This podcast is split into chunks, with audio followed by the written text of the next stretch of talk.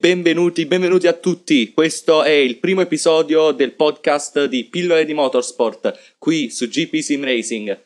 Io sono il vostro io sono il vostro presentatore Flavio Pasquariello e benvenuti nel primo episodio in italiano del nostro carissimo podcast.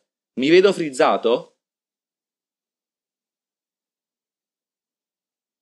Mi vedo un attimo immobile. Uh, ditemi un po' voi come sto.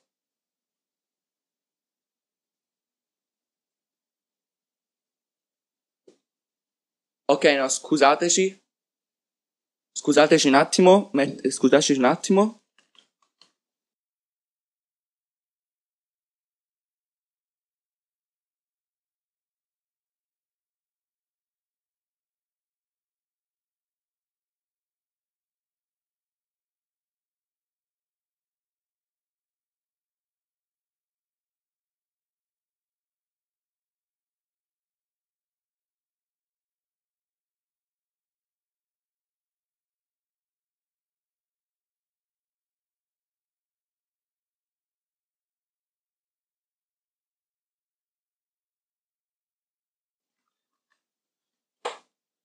Ok.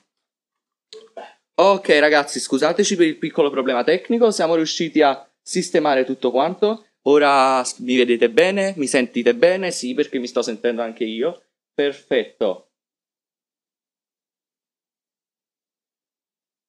Oggi partiamo, partiamo subito con uh, un po' la stessa traduzione del podcast di ieri.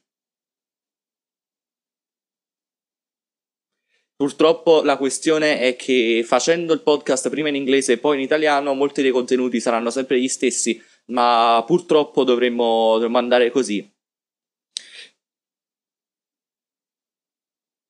Oggi io sto provando questa nuova postazione eh, in piedi per vedere un po' come, se, come, mi sentite. Fateci sapere se mi, sento, se mi sentite bene, come mi sentite un po' in generale.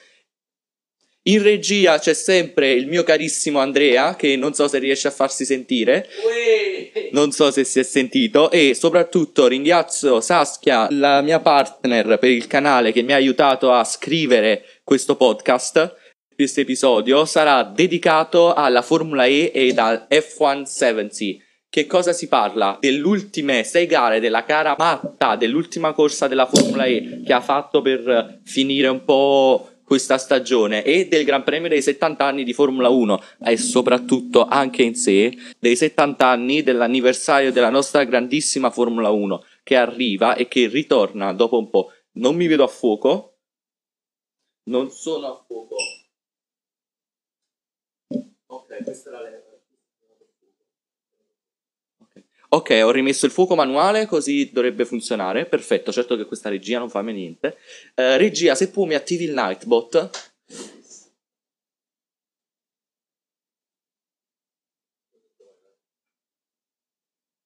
È un sito, è un sito internet il Nightbot, idiota. Uh, allora, iniziamo un po' presentando il nostro team, come ho fatto proprio ieri. Allora, il team per ora è composto da Allora, pronunciamo da me, io sono il team principal, ma anche il uh, direttore, insomma, del team GP Sim Racing, mi chiamo Flavio e sono colui che si organizza, così che condurrà il podcast e colui che si occuperà di organizzare tutto quanto qui dentro. Devi fare Gian Chan.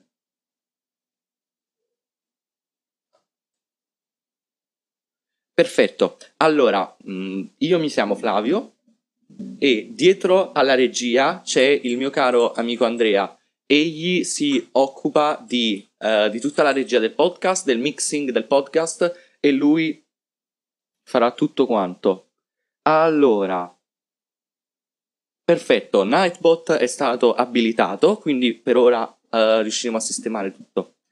Dunque, poi abbiamo una terza persona che collabora con il team, non ne è parte, ma spero diventerà parte al più presto. Parliamo di Saskia, una mia amica dalla lontana Danimarca che mi ha aiutato a scrivere gli ultimi questi episodi del podcast e mi ha dato degli argomenti di cui parlare. Se ci stai ascoltando, non credo perché non parli italiano, mh, mm, sappi che ti ringrazio molto. Allora, dunque, come già dissi ieri, eh, il, nostro, il, nostro, il nostro team sta reclutando.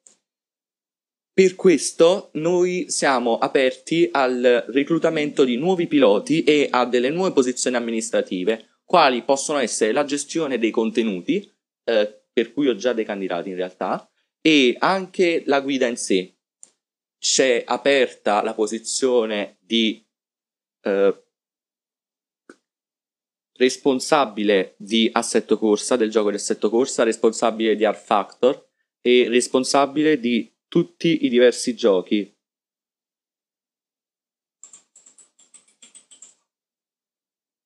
Sgamato. Um,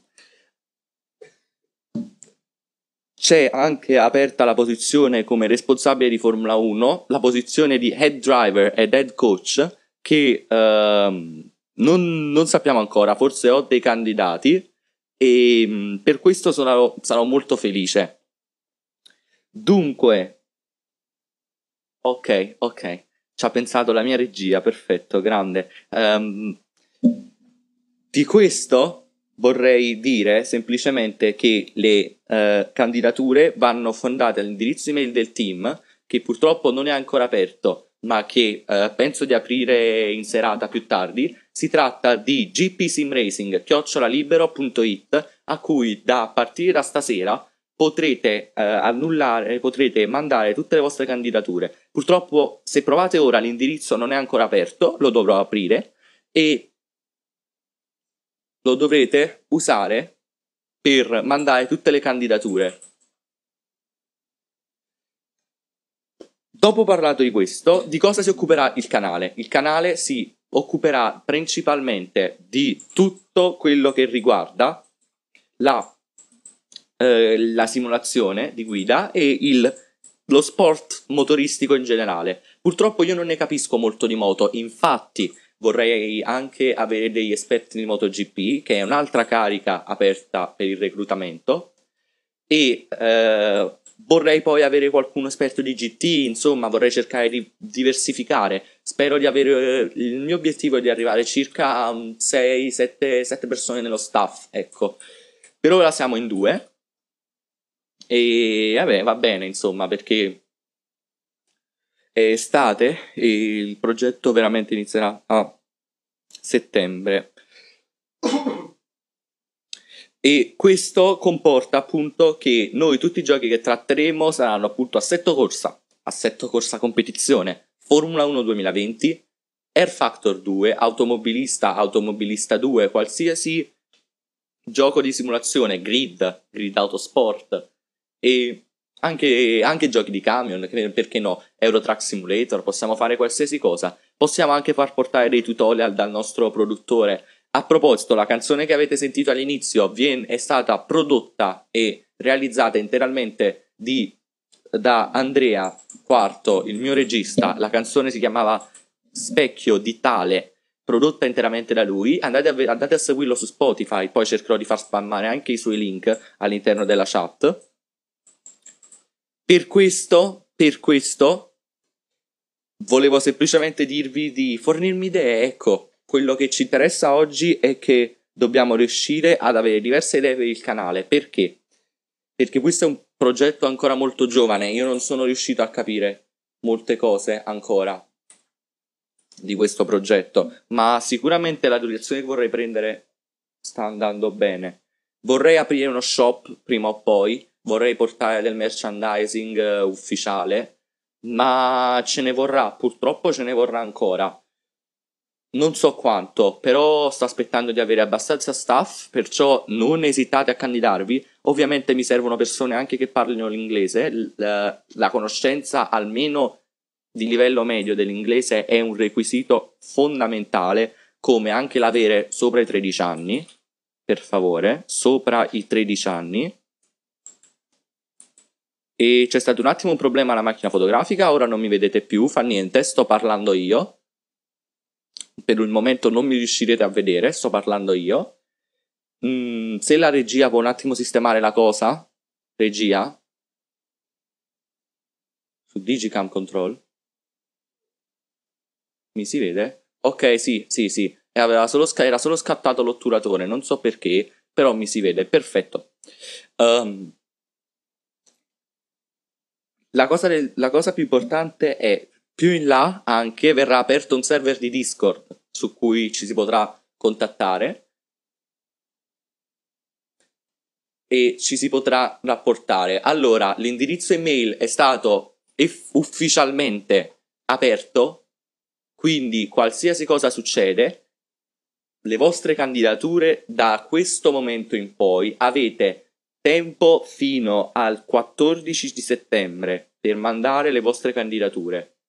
Il processo di reclutamento avverrà sfruttando le vostre competenze di base e un test pratico di lingua inglese e un test pratico di simulazione di guida. Per questo c'è bisogno che voi non prendiate questo, tutto questo sotto gamba, perché si tratta di un progetto serio che io non vorrei venga assolutamente sottovalutato.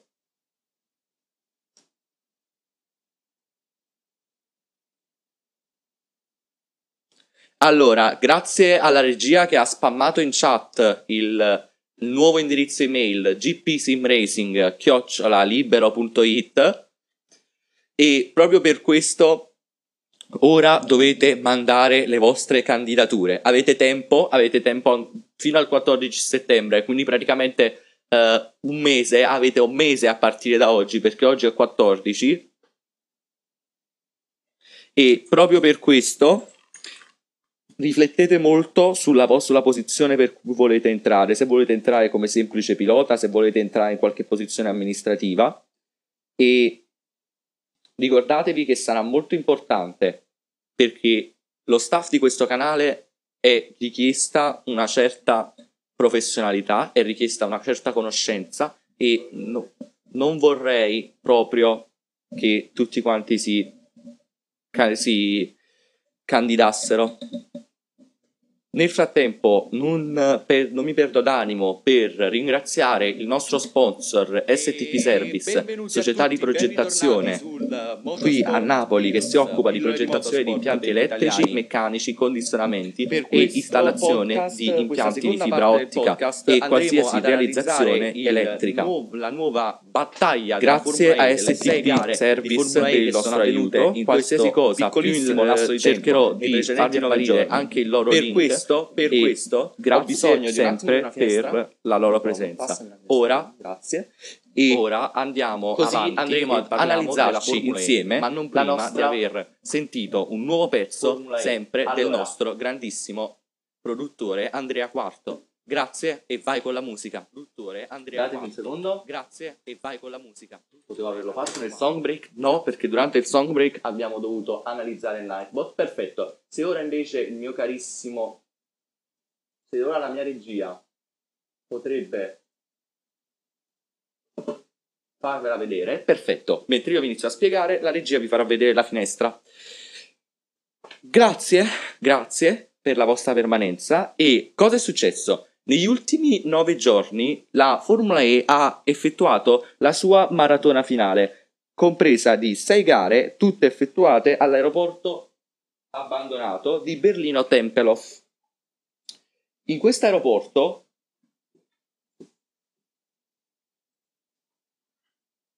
In questo aeroporto sono state effettuate le ultime sei corse in tre layout diversi sing- dello stesso tracciato.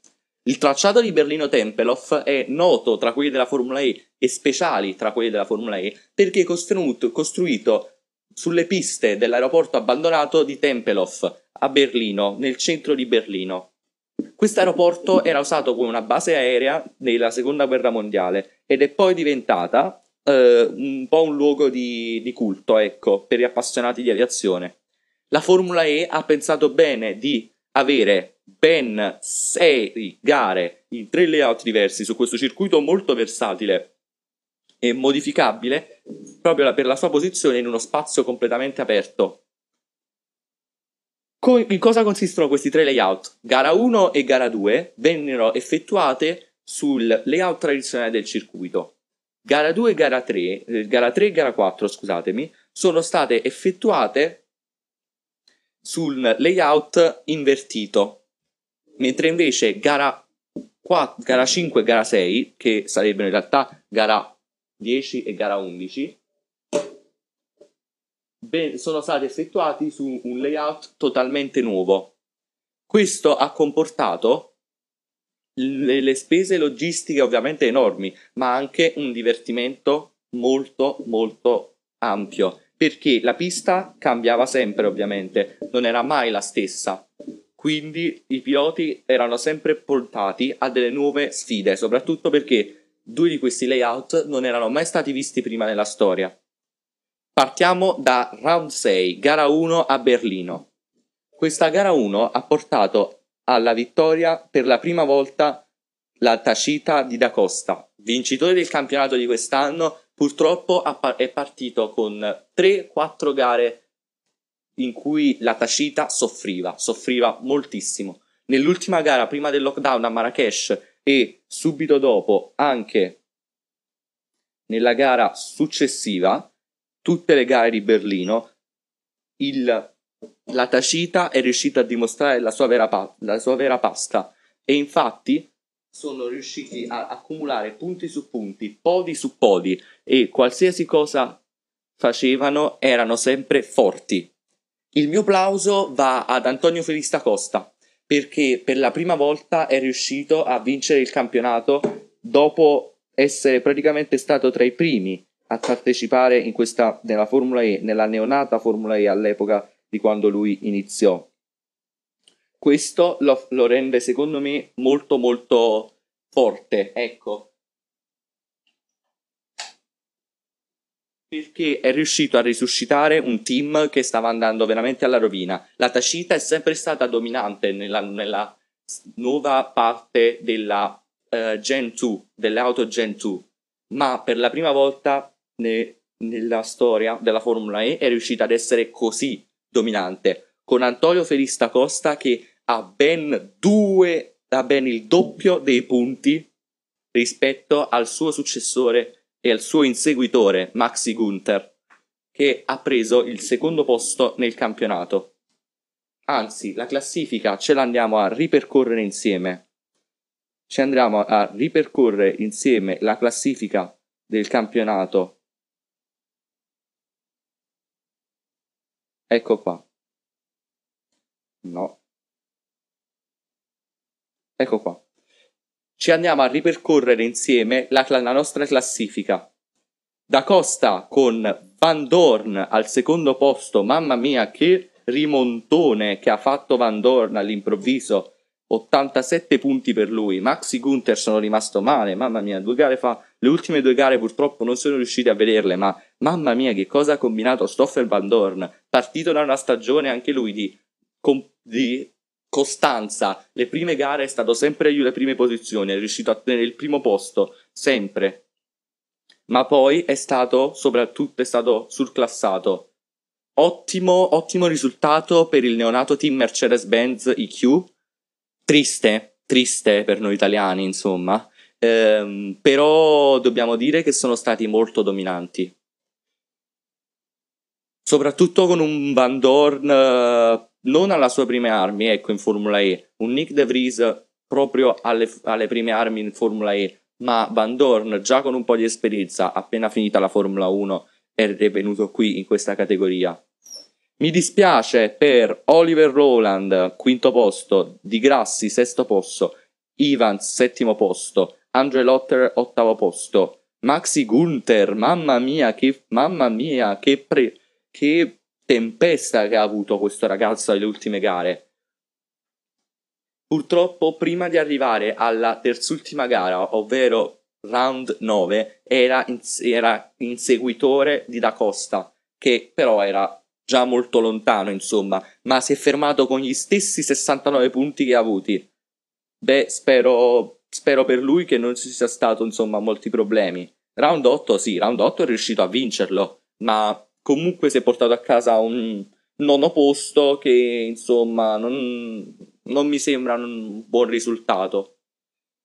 Van Dorn, complimenti a lui. Jean-Éric Vergne, questa stagione purtroppo non è stato molto, molto bravo, insomma, lui che è l'ex campione del mondo di Formula E mi sarei aspettato molto di più da, come sua performance. L'arrivare a 86 punti, a solo un punto in meno rispetto a Stoffel Van Dorn e rispetto a, all'auto che avevano, che il suo compagno da Costa ha dimostrato di avere un'ottima auto, la Tacita, ma purtroppo non, non è stato all'altezza, non me lo so spiegare nemmeno io. Chi mi ha deluso tantissimo è stato sono stati Frins, Alexander Sims anche molto molto male. Chi si è visto che non è ancora a suo agio in Formula E? Felipe Massa, signori. Un campione di Formula 1 che non si è ancora messo a suo agio in una categoria del genere. Io da lui sono rimasto veramente molto deluso. Non mi aspettavo mai che uno come Felipe Massa potesse avere risultati così pessimi in Formula E.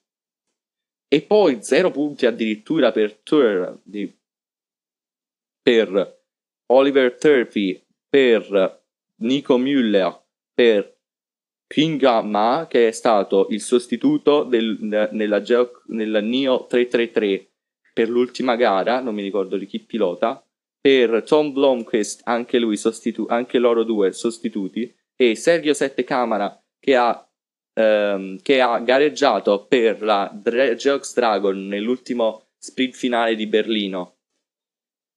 Molto, questo campionato è stato veramente inaspettabile, come potete vedere la foto di eh, Da Costa, ma vorrei andare a ripercorrerci questa ultima parte del campionato avvenuta appunto a Berlino, sull'autodromo cre- creato nell'aeroporto di Tempelhof.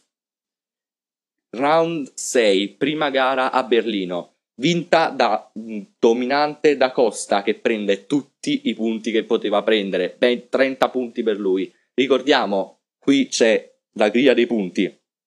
Il primo ne prende 25, il secondo 18, il terzo ne prende 15, il quarto 12, il quinto 10, il 6 8, il, il settimo 6, l'ottavo 4 punti, il nono 2 punti, il decimo un punto, classificazione standard della FIA, più, più, pole position 3 punti, giro veloce un punto.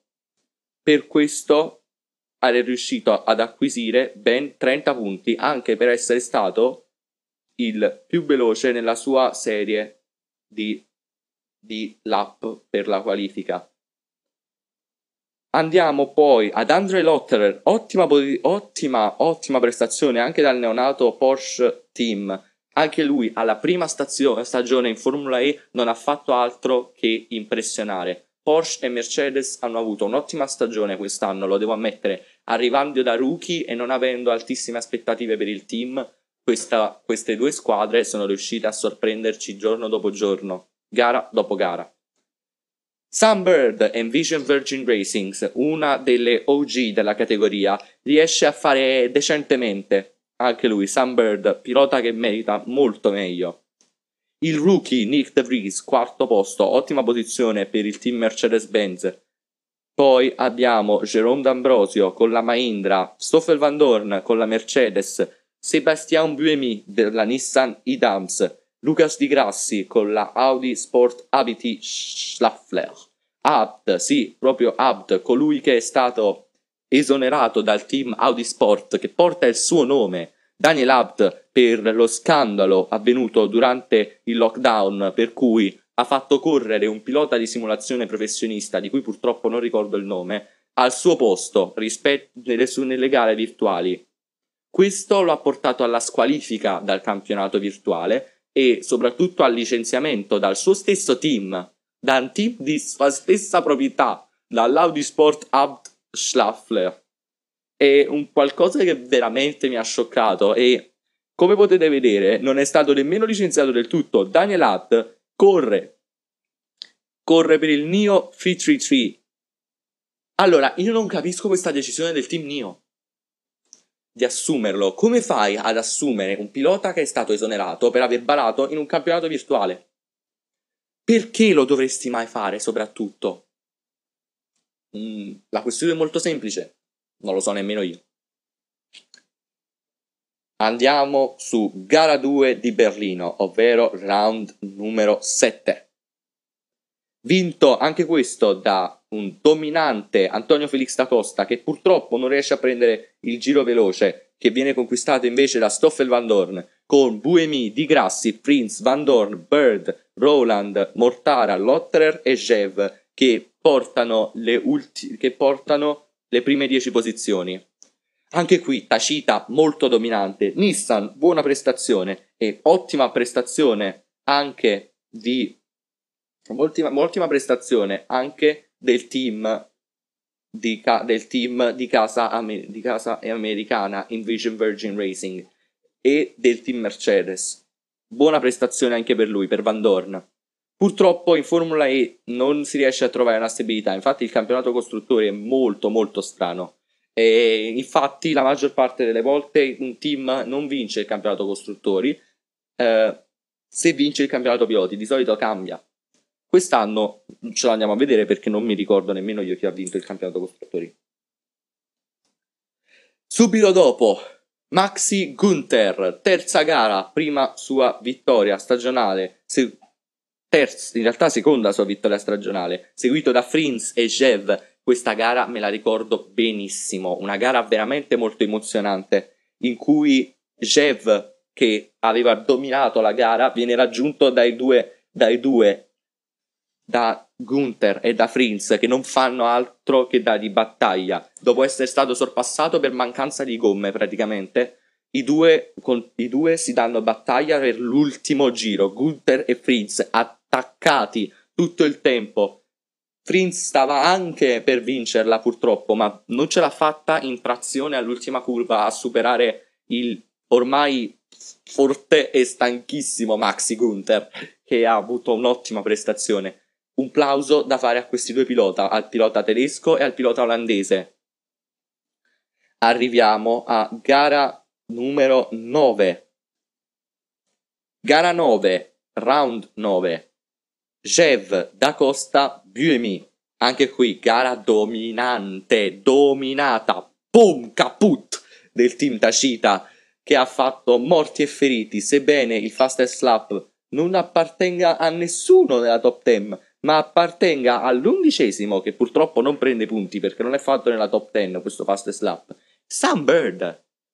Non ce lo saremmo mai aspettato. Ottima, ottima prestazione da lui. De Vries, anche qui, quarto posto, purtroppo non è, riuscito a, con molta difficoltà a, a, salire sul podio, ma per questo io mm, diciamo che ne sono più o meno, più o meno felice. Insomma, De Vries è un, è un rookie, non è che mi sia molto simpatica la Mercedes, eh, soprattutto perché si dice che Hamilton andrà in Formula E Um, quando finirà la sua carriera in Formula 1 e con lì anche la Formula E sarà finita. Um, andiamo avanti, round 10.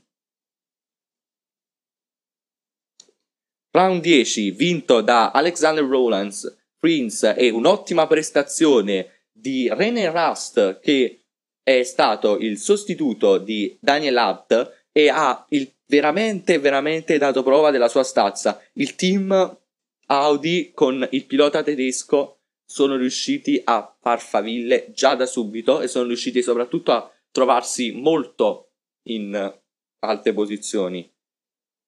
Alex, poi dopo Alex Lynn del team Mahindra, il team indiano purtroppo quest'anno non è riuscito ad avere ottimi risultati, soprattutto grazie forse a una mancanza di management direi, che l'ha fatto, avere, l'ha fatto portare in uno stato molto confusionale. Ultima gara prima di cambiare argomento. Prima di cambiare argomento, Ecco, il mio, il mio mi ha capito. Abbiamo Van Dorn, De Vries e Buemi che si occupano, che fanno le prime produzioni, le prime tre posizioni di questa gara, ehm, che non, purtroppo non sono riuscito a vedere ieri sera. Perché? Perché stavo semplicemente editando il podcast. Um, però uh, su questa non vi posso dire niente. Prestazione ottima di Stoffel Van Dorn che vince la gara all'ultimo e anche con la pole position in realtà. E niente, sopra questa gara non so cosa, cosa commentare effettivamente. Ora tocca di parlare di F170, il settantesimo anniversario del nostro amato Formula 1 che è riuscito che compie 70 anni e per festeggiarlo ha preparato un gran premio particolare proprio al circuito di Silverstone in Inghilterra. Questo circuito famosissimo per la sua per la sua diciamo complicatezza, per la sua difficoltà e le sue altissime forze G è riuscito a rendersi molto molto presente nel calendario, infatti anch'esso è presente proprio dalla prima gara che fu effettuata negli anni 50, nel 1950 precisamente, su questo circuito. Per questo, per questo si è voluto fare l'F1, il Gran Premio di 70 anni di Formula 1, proprio qui, su questo circuito. Che dire, ha una storia questo circuito anche per, per noi, per tutti noi. Avete a fianco la finestra con le live session del Gran Premio di Spagna, di cui non so se riusciremo a parlare. Ma oggi, to- ora tocca a una rubrica che ho pianificato che ho pianificato grazie alla mia grazie alla scrittrice del podcast Saskia state vedendo il suo link tree per favore vi chiedo di cliccarci abbiamo preparato una rubrica per, per i, onorare i migliori piloti e la migliore auto di ogni anno ogni decennio di Formula 1 partendo dal 1950 1950 partiamo dall'Alfa Romeo 158 Alfetta, un'auto che veramente ha, stu- ha stupito, posizionandosi le prime quattro posizioni nel primo Gran Premio di sempre in Formula 1.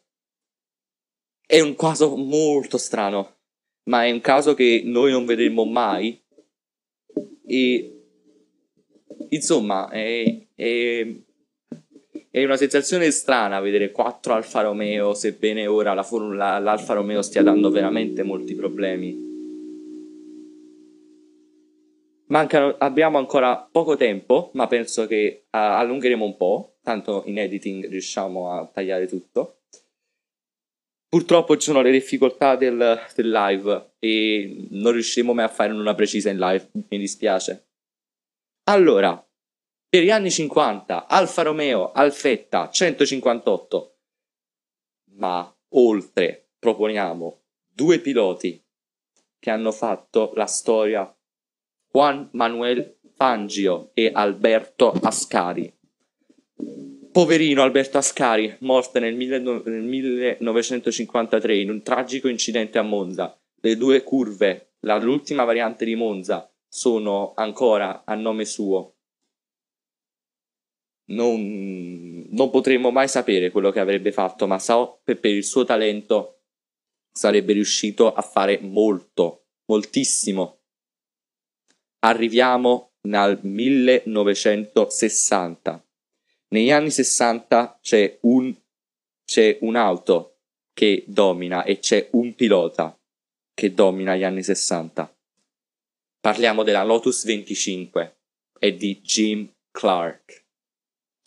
Jim Clark, pilota inglese, fece tutto e diventò famosissimo. Ha ancora oggi la percentuale, la percentuale di presenze e vittorie più alta che si sia mai vista in Formula 1.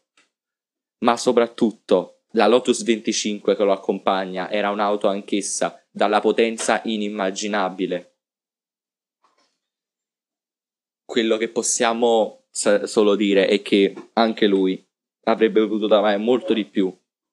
Purtroppo la sua morte è stato un evento tragico che noi tutti, noi tutti ricorderemo e riporteremo nei nostri cuori. Andiamo avanti, anni 70. Questa è stata molto dura da scegliere. devo dire la verità. L'auto è stata facile, la Lotus 72D, molto facile come auto da scegliere, dominante anche quella e dalla linea assai strana perché per la prima volta si arriva, con, si arriva a scoprire l'aerodinamica in Formula 1. Per la prima volta la Formula 1 ha iniziato ad avere degli alettoni, una lettone posteriore e una lettone anteriore, che portano le velocità di, in curva a salire drasticamente e anche un po' la diciamo la sensazione di pericolo dei piloti a andare praticamente a, a quel paese di quei folli che si lanciavano su quelle piste. Proprio per questo la situazione dei piloti è stata molto difficile da scegliere. Questo purtroppo ci devo riflettere, ci ho dovuto riflettere molto. E tra tre piloti, Emerson Fittipaldi, Jackie Stewart e Niki Lauda, non potevo che scegliere Lauda. Sebbene, sebbene Jackie Stewart e Emerson Fittipaldi abbiano dimostrato il loro merito, io sono italiano. E dico sempre che Lauda ha fatto tantissimo per la Ferrari. Anche se i due piloti britannici, il pilota brasiliano ed il pilota britannico hanno tanto da dire anche loro. Jackie Stewart, nominato Sir dalla regina Elisabetta, Sir Jackie Stewart, ora ancora era consigliere di team di Formula 1, ancora ama la Formula 1. Come anche il prossimo pilota, pilota degli anni 80 che andiamo a, a nominare in questo momento. Prost, Allen Prost. Anni 80, totalmente dominante negli anni 80, ancora consigliere Renault, fa parte del team Renault, a cui lui è stato molto a- attaccato proprio per il suo essere per il suo essere francese, insomma, come auto, mentre invece per gli anni 80 non potevamo che dire la McLaren MP4 4, altra auto totalmente dominante in quel periodo, l'auto più dominante Ok, no, era, era spento il faretto. Uh, l'auto più dominante di quel periodo, l'auto che ha sulla stagione in cui corse fece do- su 14 gare ne vinse 12. Praticamente una percentuale di vittorie dell'80% se vogliamo dire. Wow, wow. McLaren, un team storico che finalmente sta risuscitando dalle sue ceneri. Andiamo avanti, andiamo avanti per gli anni 90 per gli anni 90. Non so che dire oltre la Williams FW41. Anche quella, Team Williams, team storico, che purtroppo ora è andato al catafascio. Mi fa talmente tanto triste perché ora stanno veramente messi molto male. Sebbene erano un team dominante. Andiamo al pilota. Senna, Ayrton Senna. Anche lui morte tragica. Tutti i campioni muoiono, tutti i campioni di questo, di questo podcast, tutti i nomi che stiamo menzionando sono praticamente campioni morti. I migliori se ne vanno sempre molto presto, tranne Lewis Hamilton. Lewis Hamilton vive. Però, insomma, ci fa venire triste. Io sto quasi diventando sto quasi commuovendo, insomma, anche solo a pensare a tutti, tutti i video, tutti i gran premi che ho visto in, in, in streaming di questi campioni, della magia di questi campioni. Anni 2000. Questo è un periodo molto, molto, molto, molto positivo per la Formula 1. Perché noi abbiamo il nostro campione, Michael Schumacher, e la F2004 una combinazione che non fa altro che stupire e ancora oggi lui detiene il, il titolo di pilota più dominante e pilota con più successi della storia della Formula 1. Anche se questo titolo vi sta per essere strappato da Lewis Hamilton, purtroppo, ehm, il quale non demorde, ma spinge ancora forte.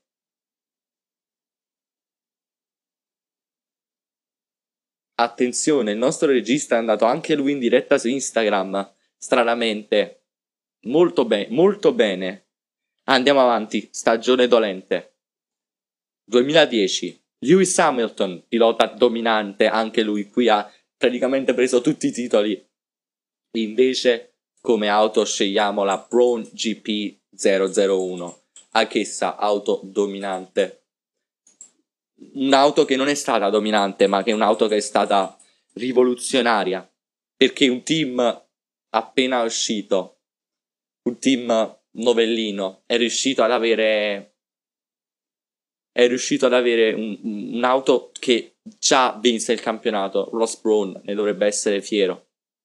Sono molto felice in realtà per il fatto che sia riuscito a fare così tanto con così poco budget. Passiamo subito alla nostra ultima rubrica, e cioè F1 Track Test, oppure il compito in classe del tracciato. Il nome sem- sembra minaccioso, ma non è nient'altro che un, un nome per dare dei voti a tutto quello che è successo durante il weekend di Formula 1. Purtroppo i voti sono con lo schema americano, quindi A, B, C, D, E, F, con la E che ho saltato, A, B, C, D, E, A, B, C, D ed F, uffa, però, ehm, perché? Perché è fatto per principalmente i nostri ascoltatori britannici e perciò mi sono scocciato di convertire tutti i voti, insomma. Andiamo, iniziamo, iniziamo con il circuito. Circuito di Silverstone con un voto di B. Perché? Perché il circuito di Silverstone è sempre stato molto spettacolare, ma purtroppo non ci ha dato lo spettacolo che noi tutti ci aspettavamo questo weekend, per nostra sfortuna. Subito dopo abbiamo la FIA, la Federazione Internazionale dell'Automobilismo, che ci ha dato veramente filo da torcere questo weekend. Per lei F più totale. Perché? Perché da, ha mancato una penalità a Hamilton che ha, ha effettuato un eccesso di velocità nella pit lane. Non capisco perché, però è Lewis Hamilton. Lasciamo stare. La mafia uh, doveva fare poi il suo corso. Mancherebbe un minuto, ma in realtà allunghiamo un po' perché abbiamo cominciato un po' in ritardo e ci sono stati problemi tecnici, quindi non ci, non ci preoccupiamo. Arriviamo ai team F per la Ferrari, veramente prossime strategie e senza fare nessun progresso. D per l'Alfa Romeo, auto pessima e semplicemente creano un sacco di conflitti tra i piloti.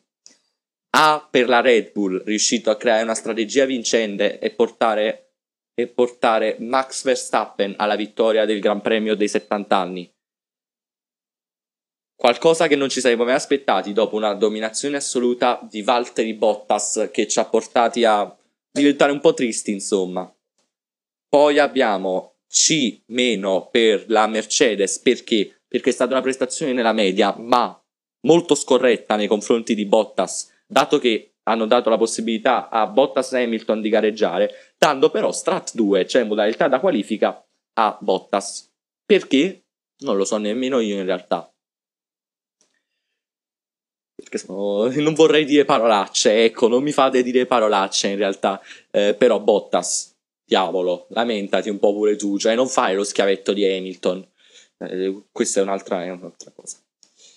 Di meno per Racing Point pessima strategia e non hanno, avuto, non hanno preso il vantaggio che avevano con Hulkenberg che ha avuto la terza posizione in, nell'unico weekend completo che ha corso. Questo weekend c'è di nuovo Perez.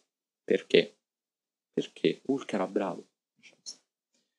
Anche qui un sacco di cose da trattare nel prossimo episodio del podcast che verrà preregistrato. Per vostra sfortuna perché sono in vacanza. C più per la McLaren nella media, niente di speciale. B- per Alfa Tauri, Gasly, ottima, ottima auto, ottimo setup e ottima gara. Kvyat anche. C per Williams, nella media l'auto è migliorata tantissimo. Renault C, anche qui nella media. As, nota dolente. F, perché? Perché hanno ritirato Kevin Magnussen per un motivo molto stupido Stupidissimo, direi. Non ne aveva più gomme. Non avevano più treni di gomme da montare a Magnussen. Cioè, ma come si fa, io dico? Come fai a ritirare un pilota perché non hai più treni di gomme? Co- com'è possibile farlo? Io non lo so. Gunther Steiner, che già è uno che diciamo si incazza molto facilmente e non fa altro che dire parolacce se non bestemmioni, Gunther Steiner ne attira di bestemmioni, diciamo la verità. Si sente che è tedesco naturalizzato italiano, cioè si sente che è dell'Alto Adige in realtà. Però lasciamo stare, ecco, lasciamo stare anche là. Che cos'è? Regia. Regia, che cosa è successo? Ah, benissimo. Scu- scusatemi, battuta dire del mio carissimo regista. Uh, piloti, piloti, andiamo avanti. Max Verstappen ha vittoria fantastica. Ha anche per Nico Hulkenberg, ottima prestazione per il suo primo Gran Premio dopo praticamente sette mesi. E ha per Charles Leclerc, che è riuscito a portare un quarto posto fantastico in un'auto che non faceva altro che avere problemi e proprio per questo è riuscito a gestire le gombe in modo fenomenale, secondo me. C per Sebastian Vettel, anche lì, nella media, per Sebastian Vettel, è riuscito a recuperare, ha fatto un errore clamoroso al primo, al primo curva, primo giro, però diciamo che è riuscito a recuperare, ecco. Poi dopo C per quelli nella media, Lewis Hamilton, Lando Norris, Ocon, Stroll, Gasly e Kevin Magnussen, perché? Perché il perché il ritiro non è stato un suo problema. C- per Kimi, anche qui, mm, nella media ed ha, sicura, ed ha battuto Antonio Giovinazzi, suo compagno di squadra. C per C anche per Valtteri Bottas nella media, ma doveva, doveva tenere Lewis Hamilton dietro. Poi B per Alex Albon e Daniel Kiat B per Alex perché Alex ha fatto molto molto meglio delle ultime volte e Kvyat, ottima gara anche per lui. D per Giovinazzi perché era veramente veramente molto demotivato. Guidava, non guidava al pieno delle sue capacità, ecco. F per George Russell. Ha dimostrato di poter fare meglio e ha, fatto, ha veramente fatto il suo peggior risultato della stagione.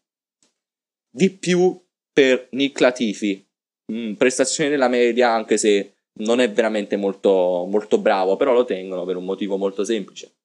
Diciamo in napoletano, esord. Ecco, Daddy Stroll 2.0. Subito dopo, Ricciardo eh, D, sotto le sue capacità, anche lui, e Grosjean D, stessa cosa. Sainz nella media, anche lui. D perché poteva fare molto molto molto meglio. Abbiamo concluso con 4 minuti di ritardo. Avrei voluto parlarvi dei, del Gran Premio e delle prove libere di questo weekend, ma purtroppo il nostro tempo non è stato altro che scadere. Quindi io vi ringrazio per essere stati presenti, vi ringrazio per uh, averci seguito in questo podcast e vi rimando alla settimana prossima, il cui podcast verrà trasmesso in, uh, verrà trasmesso in, uh, in differita, verrà semplicemente caricato su Spotify.